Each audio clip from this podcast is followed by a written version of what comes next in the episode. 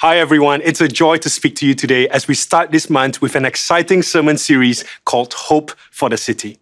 Throughout this month, we will be taking a journey across all the ministries of HTBB to explore what it means to have and bear the hope of Christ for this city of Kuala Lumpur. And if you're watching this from a different city, don't worry, this is also for you. We will see in today's passage that God brings us to particular places for particular reasons. And wherever you are, my prayer is that this series gives you a vision for your city as well. So, have you ever faced a difficult situation only to be told to look on the bright side of life? Maybe someone has told you, when life gives you lemons, make lemonade. You know, I sometimes think nothing could be more annoying. That's when I came across these alternative lemon quotes. This one is the first. When life gives you lemons, throw them back. When life gives you lemons, plant its seeds, grow yourself an orchard, sell it to Sunkist. When life gives you lemons, you tell life to get a life because lemons are a terrible gift. And this is my favorite. When life gives you lemons, ask for limau because limau ice is better. We are going to be reading a letter from God through the prophet Jeremiah to a people who were given lemons in life. But it isn't just a case of being given a bad deal. This was a life changing, traumatic change in their lives. This letter was to a people who were conquered, then exiled, taken from their homeland, brought into the strange and foreign city state of Babylon, the superpower of the world. And into this context, we read Jeremiah 29. Here's Jeremiah 29, verse 1 to 11. This is the text of the letter that the prophet Jeremiah sent from Jerusalem to the surviving elders among the exiles and to the priests, prophets, and to all the other people Nebuchadnezzar had carried into exile from Jerusalem to Babylon. This was after King Jehoiachin and the queen mother, the court officials and the leaders of Judah and Jerusalem, the skilled workers and the artisans had gone into exile from Jerusalem. He entrusted the letter to Elasah, son of Shaphan, and to Gemariah, son of Hilkiah, whom Zedekiah, king of Judah, sent to King Nebuchadnezzar in Babylon. It said this This is what the Lord Almighty, the God of Israel, says to all those I carried into exile from Jerusalem to Babylon Build houses and settle down plant gardens, and eat what they produce. Marry and have sons and daughters. Find wives for your sons and give your daughters in marriage, so that they too may have sons and daughters. Increase in number there, do not decrease. Also seek the peace and prosperity of the city to which I have carried you into exile. Pray to the Lord for it, because if it prospers, you too will prosper.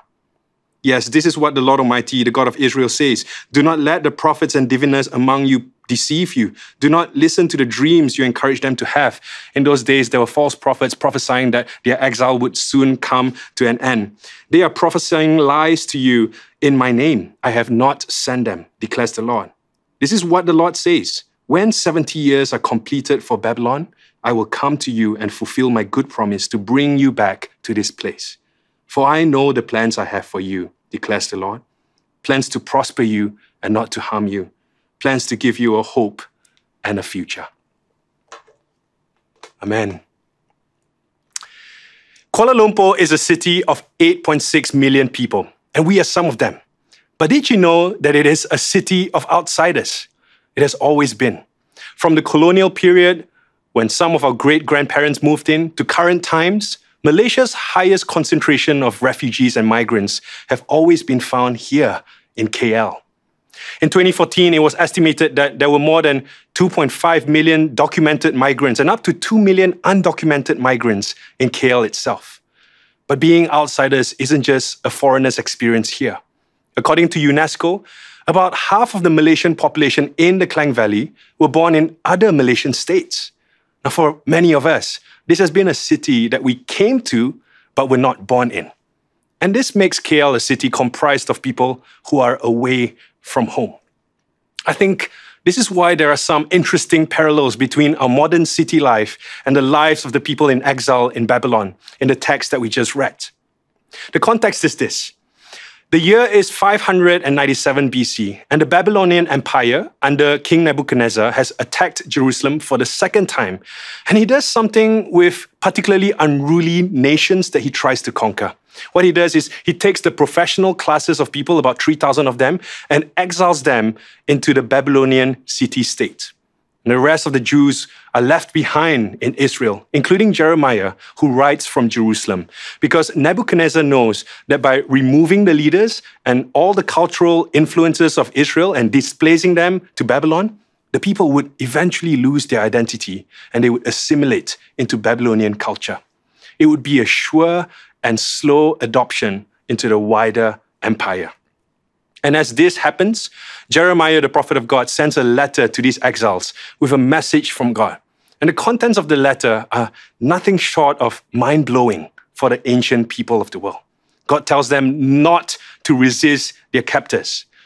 And then he tells these exiles in Babylon to do three things to live there, to lead there, and to love there.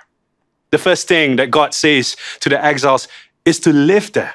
In verse 4, we read these surprising words. This is what the Lord Almighty, the God of Israel, says to all those I have carried into exile from Jerusalem to Babylon. Now, let's hold on for a moment here. Didn't it say that in verse 1, Nebuchadnezzar had carried the people into exile from Jerusalem to Babylon? Later on, we read in verse 4 and 7 that God had carried the people into exile. So, who did it? What Jeremiah was saying here is that social forces and circumstances might have brought you to this place, but God was in it. It was not circumstantial, but providential. And I believe that that applies to us here today as well. You may have come to KL because of work. Maybe you came to KL because you followed family. According to the Department of Statistics, the highest reason for internal migration in Malaysia is because people follow their family, and children and spouses are often the forgotten people of migration. Now, social forces might have brought you to this place, but God used them to bring you here. The Russian novelist Dostoevsky wrote these words The mystery of human existence lies not just in staying alive, but in finding something to live for. And God will bring hope to this city when His people embrace their purpose for this city. So, what was the purpose for the Hebrew exiles in Babylon? to grow and to bring growth. Take a look at verse 5. It says this build houses and settle down, plant gardens and eat what they produce, marry and have sons and daughters, find wives for your sons and give your daughters in marriage, so that they too may have sons and daughters. And then it says this increase in number there, do not decrease. In other words, do these two things. Number one, make this your home, even though this isn't your home of origin. And number two, care for this place as if the people most important to you, like your children and family, will be raised here. You see, it's one thing to accept your captivity and endure under the hardship. It's another to flourish in the place of your captivity, to grow outside your comfort zone. When Jacinta and I graduated from university more than 10 years ago, we were really excited to work in KL City. Uh, we had done about four years of long distance relationship by this point, and our education seemed to point us towards a career in KL. But this plan never materialized. About four months before we graduated, I was in a prayer meeting at church one Friday night when the pastor said these words We have a church plant down in Malacca, and the church is struggling there without a team of leaders. Tonight, let's pray for a person who can relocate to help the team there. And that night, as I prayed for that person who can go, I said a simple prayer God, send someone to help the team there. And I heard a simple reply from God You are praying for someone to go? What if that man is you?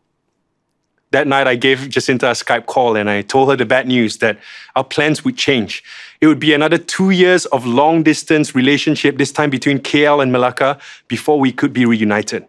And for the next two years, I worked two roles as a lay pastor with this small church plant in, uh, over the weekends. And then during the week, I was a full time English teacher in a high need secondary school in the town of Gemas under Teach for Malaysia. And you know, if I'm honest, during those two years, I felt like the world was moving on fast without me.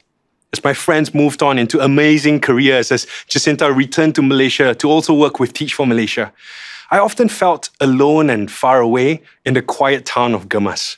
And for those two years, I lived with people who were different from my usual crowds. I spoke more Malay than English for those two years. My colleagues and I were far from the usual comforts of the city.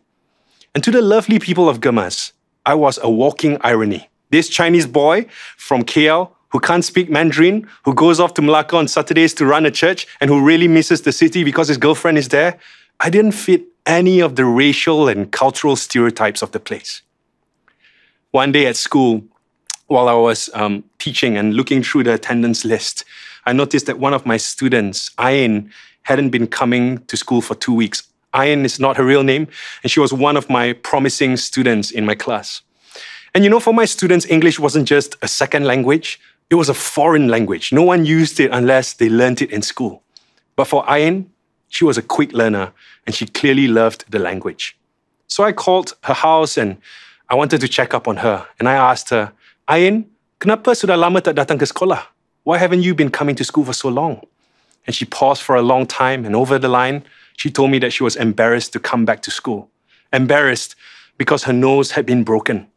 And my heart sank as I realized that she was the victim of domestic abuse.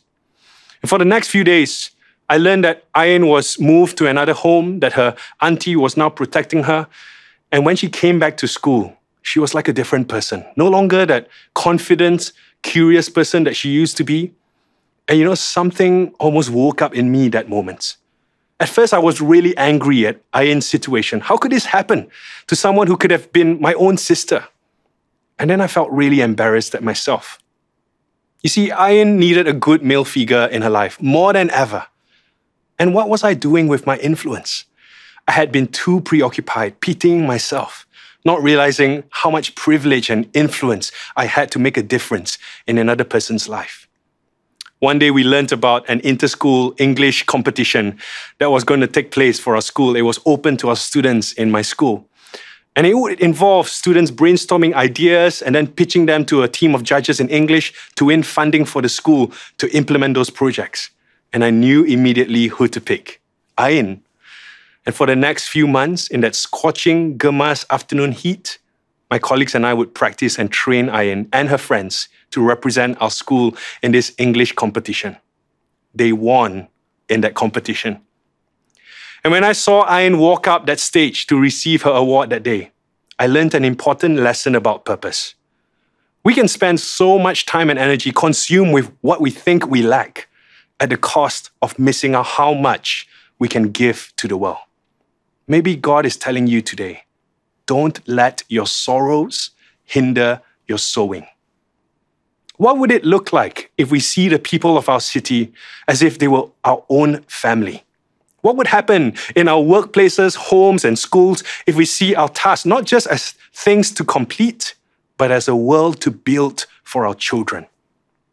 In verse 6, we read, Marry and have sons and daughters. Find wives for your sons and your daughters in marriage, so that they too may have sons and daughters. Increase in number there, do not decrease.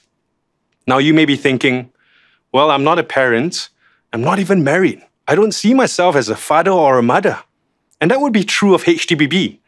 In a recent census we took uh, with 888 participants, I think that's a good name of a very good Chinese restaurant. We learned that 56% of HTBB members are singles, and up to 97% of us live in KL and Selangor. And some of my favorite leaders and spiritual parents I know are single people. Paul had many spiritual sons. John the Baptist prepared many followers for the coming Jesus. Joseph was a single when he made some of his greatest contributions to Egypt. And Jesus himself changed the face of the earth while being a single. If single people don't see themselves as spiritual parents, the world would be spiritually orphaned. You see, to have sons and daughters doesn't just refer to physical children, but to grow your spiritual family. And when God told the exiles to increase in number, he was calling them to be present, to be involved, to take responsibility, and to invest in the city, not to hold back. Now, what's interesting is that in HTBB, according to our census, the demographic of people who are most engaged in family life, in the home, in investing in the health and life of their families, are not the parents or even the married people, but the singles. Singles are often the least celebrated, most underrepresented group by virtue of their perceived lack. And yet, the Bible tells us that singlehood is not just a period of lack, but a period of fullness. God can do some of his best work here. But maybe you are not a single. Maybe you are married and your marriage feels less like a union and more like a transaction. Maybe you're a parent, and if you're honest, family life has been simply draining. Maybe exile for you isn't a place, but a season in life. The fact is, whether we're single, married, parenting, or working, or retired, the social forces that led us to our places can also make us feel like exiles against our will. And this discontentment can lead to impatience. And so in verse 8, God warns the exiles. He says this Do not let the prophets and diviners among you deceive you. Do not listen to the dreams that you encourage them to have. And here God warns against the false hopes of swift return given by the false prophets. He instead says, Actually, you're going to be here for a while, for 70 years exactly, a lifetime. But don't lose heart. In fact, bring hope to this city. The message of Jeremiah is this don't long for Jerusalem at the expense of being fruitful in Babylon. Beware the tendency to escape the very place God has brought you into. Bloom where you're planted. The first thing that God tells the Hebrew people in exile is to live there, to be present and purposeful. The second thing he says is to lead there, to remember your true citizenship, to retain your distinctiveness in order to make a difference. Let's look at verse 10. In verse 10, we read, This is what the Lord says When 70 years are completed for Babylon, I will come to you and fulfill my good promise to bring you back to this place. And this seems like a paradox, right? God says at first, Make this your home. And yet he says, In 70 years, I will bring you back home. Which is which? Now, what he's saying here is this be present here, make it your home. But remember, you are not permanent here you have an ultimate home. God can do amazing things through his people when we allow our discomforts to be used for his purpose. Historians say that it was during this time of exile that the Jews began to compile the Psalms and to practice their Sabbath rest.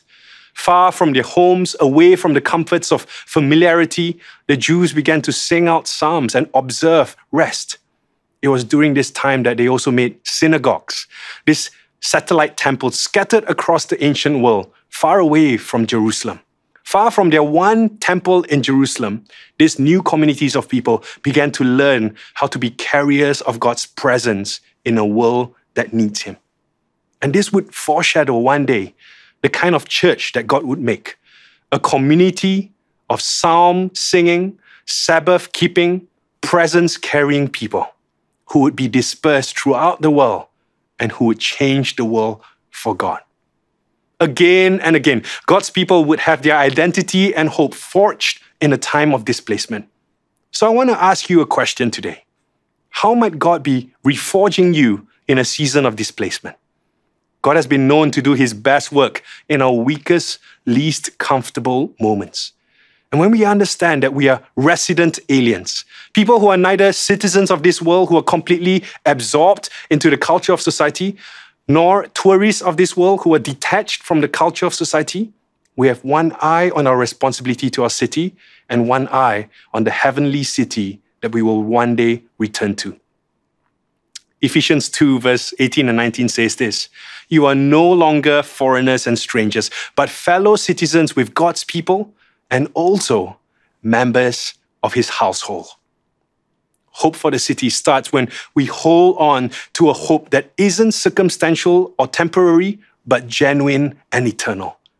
This hope means that even in our earthly, even if our earthly biological home is dysfunctional, difficult, or even divided, you are members of God's household. You are part of his home and you can invite others to know the love of the Father and be part of a family that they never had. You see, we can only make a difference if we live out that difference. And you are distinct in your identity. The Bible says of us that we are loved by the Father, remarkably made. We are chosen, forgiven, strong in Christ. We are abundantly blessed. We are children of the King. throughout history. When Christians step up, society is transformed. And while we must recognize also the mistakes that Christians have made over the years, the data tells us that faith in Christ always makes a difference. In a study by America Today, it was found that people who go to church once a week or more give 3.5 times more to charity than their secular peers. They volunteer twice as much, they are less likely to commit domestic violence, and they are less likely to commit at least 43 other crimes. Christianity is the biggest movement for hope and justice in all of history. But you can only lead with hope if you choose to be proximate. I'm fascinated by the story of Simeon Stylites, who lived in the 5th century AD. It was a time when some Christians thought that actually the only way that they could be more like Christ was to be isolated, sheltered away from the dirty culture of the world. So Simeon decided to live on a pillar, away from the reach and grime of the world, quite literally living on a pillar. He spent 37 years on top of a pillar, 50 feet off the ground to isolate himself from the world. And actually, this inspired other imitators, and they called themselves the Pillar Saints. A man called Anatole of France heard about Simeon, and he too wanted to be a holy man, a Christ follower. He didn't want to be tainted by the dirt of the culture of the world. But, you know, he didn't have a pillar nearby, and he had a family. So he decided to make for himself a pillar of sorts. He went to his kitchen table, he took out a stool, he put a white garment on, on himself, he sat on this little homemade pillar in his kitchen, and then he went into holy mode. Mm. And everything was going well until his family returned home, and they thought he had totally lost it. And they actually made fun of him. And they made him so miserable that he actually left the kitchen table. And reflecting on his attempt at isolation, he would write these famous words later I soon perceived that it is a very difficult thing to be a saint while living with your own family. you know, many of us find it difficult to be saints in our own home. But Christian holiness is less about avoiding others and more about proximity with people. And the more you know God, the more you will care for what He loves. And He really loves people. This city doesn't need holy people sitting on pillars. It needs holy people on their office chairs, in their school corridors, in their futsal courts, in their kitchens, in their houses, who will extend the love of the Father to the lonely, the last, and the least. So, how do we have and bear the hope for the city? Live there, make it your home, lead there, make a difference, and finally, love there. In verse 7, we read, also, seek the peace and prosperity of the city to which I have carried you into exile. Pray to the Lord for it, because if it prospers, you too will prosper. I love this famous story out of Spain of a father and a son who had become estranged from each other. The son ran away and the father set out to look for him. And he searched for months, but he couldn't find his son. And finally, in a last act of desperation to find his son, the father put out an ad in the Madrid newspaper. And the ad read Dear Paco, meet me in front of this newspaper office by noon on Saturday. All is forgiven. I love you, your father. On that Saturday, 800 young men named Paco showed up looking for forgiveness and love from their father. You know, there's something universal about coming home, looking for the love of a family that we long for. Maybe you grew up in a loving family and maybe you remember your childhood fondly, but maybe you don't. The home can be a place of mixture. It represents some of our best and worst moments, our earliest memories, our most human moments of life. For some of us, the home can be a place of trauma and hurt. When God said, Seek the peace of the city, he used an old Hebrew word called shalom. Now, there isn't an English word that comes close to describing what shalom truly is. It's not just the absence of fear, but the fullness of life. It's how God has always meant the world to be. I love this quote by Plantinga. And he describes shalom like this the webbing together of God, humans, and all creation in justice, fulfillment, and delight. Shalom means universal flourishing when the Creator and Savior opens the doors and welcomes the creatures in whom he delights. In other words, shalom is like coming home to the family that you've always needed as the Father opens the door to you. But to pray for the shalom of your enemies, this is nothing short of revolutionary. You see, no civilization would ever think of helping their conquerors by actively trying to help them flourish. That would be like loving your enemies. And yet, this is what Jesus would later say, years later in Matthew 5. Jesus said, You have heard that it was said, Love your neighbor and hate your enemy. But I tell you, love your enemies and pray for those who persecute you, that you may be children of your Father in heaven. You see, it's impossible to pray for someone without loving them. And when God said, Seek the shalom of the city and pray to the Lord for it, He was saying, Love this city like I love it. I wonder what would God do with a church that would give herself in love and service to this city? What would change? In 2022, as the world began to recover from the lockdowns, a group of young adults heard about the Chinese Alpha film series and they began to pray this radical idea.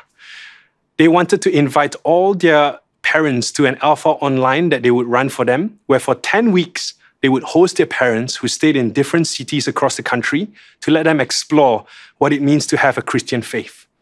And they prayed into this idea. And as they ran this course, around week seven of the Alpha, they organized a weekend away retreat for their parents. And then one of the young adults who organized this felt God tell him two things. The first was to have all the children wash their parents' feet.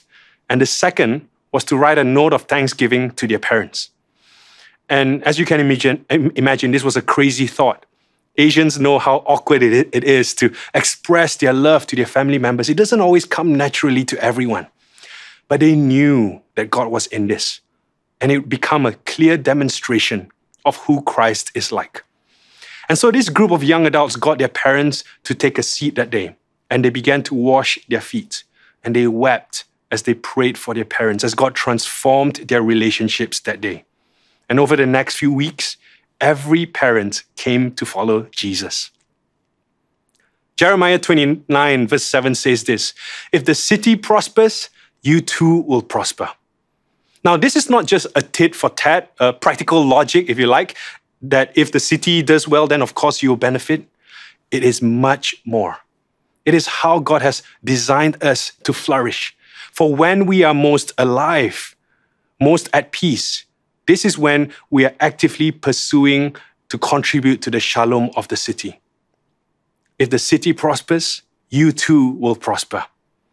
And that's why it's worth stopping to pick up that piece of garbage on the walkway.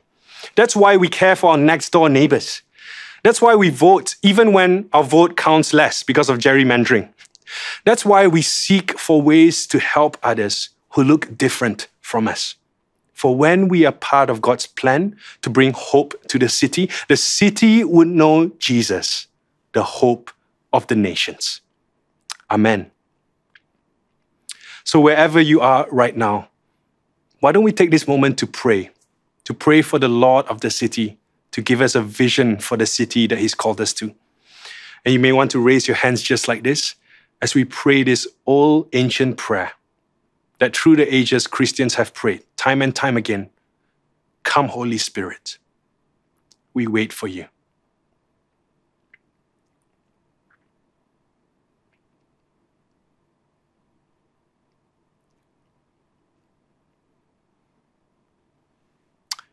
In Jeremiah 29, verse 11, we read these famous words the Lord saying to his people in exile, who have lost all hope to return, who are given false hopes that their return would be swift. God says to those in exile, I know my plans for you plans to prosper you and not to harm you, plans to give you a hope and a future.